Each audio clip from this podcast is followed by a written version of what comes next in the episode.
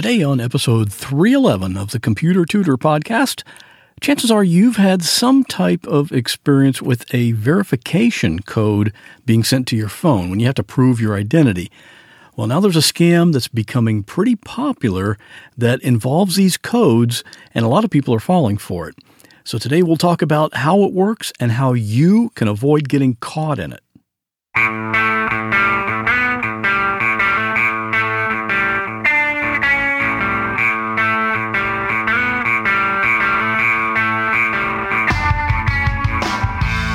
To another episode of The Computer Tutor tips, tricks, and advice from a computer pro without all the tech talk. And now, here is your computer tutor, Scott Johnson.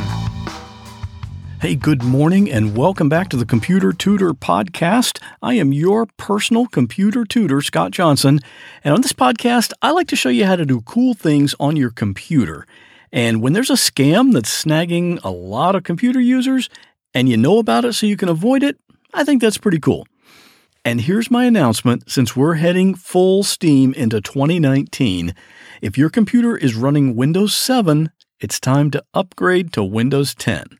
Windows 7 has a limited lifetime still remaining before it won't be safe to use, and I can upgrade your computer to Windows 10 remotely so you don't have to bring it anywhere. Just give me a call with any questions, 727 254 9078 or email me at pctutor at gmail.com. And today's tip can be seen at my website at computertutorflorida.com forward slash 311. So let's get started. If you do anything online, there's a pretty good chance you've dealt with verification codes in one way or another. Here's how they're typically used. Let's say you go online to create a new account somewhere, such as Craigslist. And really, that's pretty straightforward and easy. But part of the account creation process is for you to give Craigslist your phone number. So you enter your phone number on the form on their website, but they're not just going to take your word for it that that's your phone number. They need to verify it first. So that's where this verification code comes in. Craigslist is going to send you a text message with a code, usually it's six digits, and then you have to enter that code on their website to prove that you own that number. Now, really, from a practical standpoint, it's not actual proof that you own that number. It only shows Craigslist that you have access to that phone. But in most cases, that's good enough because most people only have access to their own phone. But here come the scammers. And they found a little loophole in this process. Well, not really a loophole exactly, but a way that they can kind of do an end run around it and set themselves up to do some scamming and spamming. So here's how this scam works. Basically, there are two parts of the process, and they have to kind of mesh together. The first part is that the scammer goes to Craigslist and starts to create a new account. Of course, this account is only going to be used to scam people on Craigslist chances are the scammer can't use his own phone number to create that account because that number was probably already banned from Craigslist a long time ago. So he wants to use your phone number for this new account.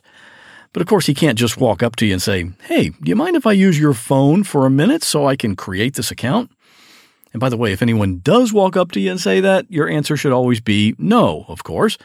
But that's where the second part of the scheme comes into play the scammer finds that you have something for sale on Craigslist or any of the online classified ad sites, and he sends you a message that says, Hey, I want to buy your car or whatever it is you're selling. So you say, Okay, you want to come over? You want to meet somewhere? And then he comes back and says, Yeah, I can meet you somewhere, but I'd like to verify you first because there's so many scammers online. I just sent a code to your phone, and when you get that, Send me the code so I know you're for real. And what do you know? In a few seconds, a verification code shows up on your phone. What he's hoping you don't notice is that that code was actually sent from Craigslist, not from him.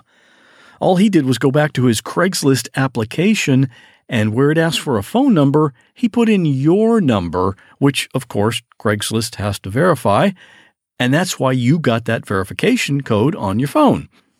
When you text him back the code, he immediately enters it into the Craigslist site and boom, he gets a new Craigslist account and it's your phone number that's associated with it, not his. Now, eventually, his scammy and spammy activity will get that account shut down, but then he'll just do the same thing with someone else and get another account. But if you try to open a Craigslist account, you won't be able to because your phone number has been banned. And that's just the best case scenario. Worst case is the scammer actually gets involved with some major criminal activity, and you might end up having to explain to law enforcement why your phone number is on this account that was being used to break all kinds of laws. Don't put yourself in that position. And of course, we've only used the example of Craigslist today. The same verification code scam can be used to create other online accounts such as Gmail, Google Voice, or really any other website account that's used as a tool to scam unsuspecting users. So the bottom line is if a stranger wants to send you a verification code and have you read it to them, don't do it. Now, here's a crazy story for you. This guy named Chris went to Switzerland with his wife, and one of the things they wanted to try was hang gliding. Each of them had their own hang glider and their own professional pilot. So Chris got his harness on and he and his pilot started running down the hill, and in a few seconds they were way up in the air. That's when Chris found out he was not attached to the hang glider at all. He was literally hanging by his hands. You can get the whole story straight from Chris, as well as a video of him and the pilot on that flight, by listening to the current episode of my other podcast called What Was That Like? It's at whatwasthatlike.com forward slash 14. And if you want to know how you can support this show, here's your answer. Just shop on Amazon using my affiliate link. And that's computertutorflorida.com forward slash shop. You pay the same price, you get all the stuff you need, and when you go through that link, Amazon sends me a little referral fee, and that helps me cover the cost of doing this podcast. And if you want to get in touch with me, I always love to hear from you. You can email me at pctutor at gmail.com or you can call my podcast voicemail line 727 386 9468 and you can leave a recorded message there anytime, day or night. And that'll do it for this episode, but I'll be back here before you know it with another computer tip. Well, that wraps up this episode of the Computer Tutor Podcast. I hope you enjoyed it. If you'd like to contact me with a question, a comment, or a suggestion for a future topic, you're welcome to do so at my website, computertutorflorida.com. And while you're there, sign up for my free Monday morning email newsletter. If you have a computer problem, give me a call at 727 254 9078. In many cases, I can take care of a problem remotely, so it doesn't matter if you're here in Florida, up in Maine, or way out in California.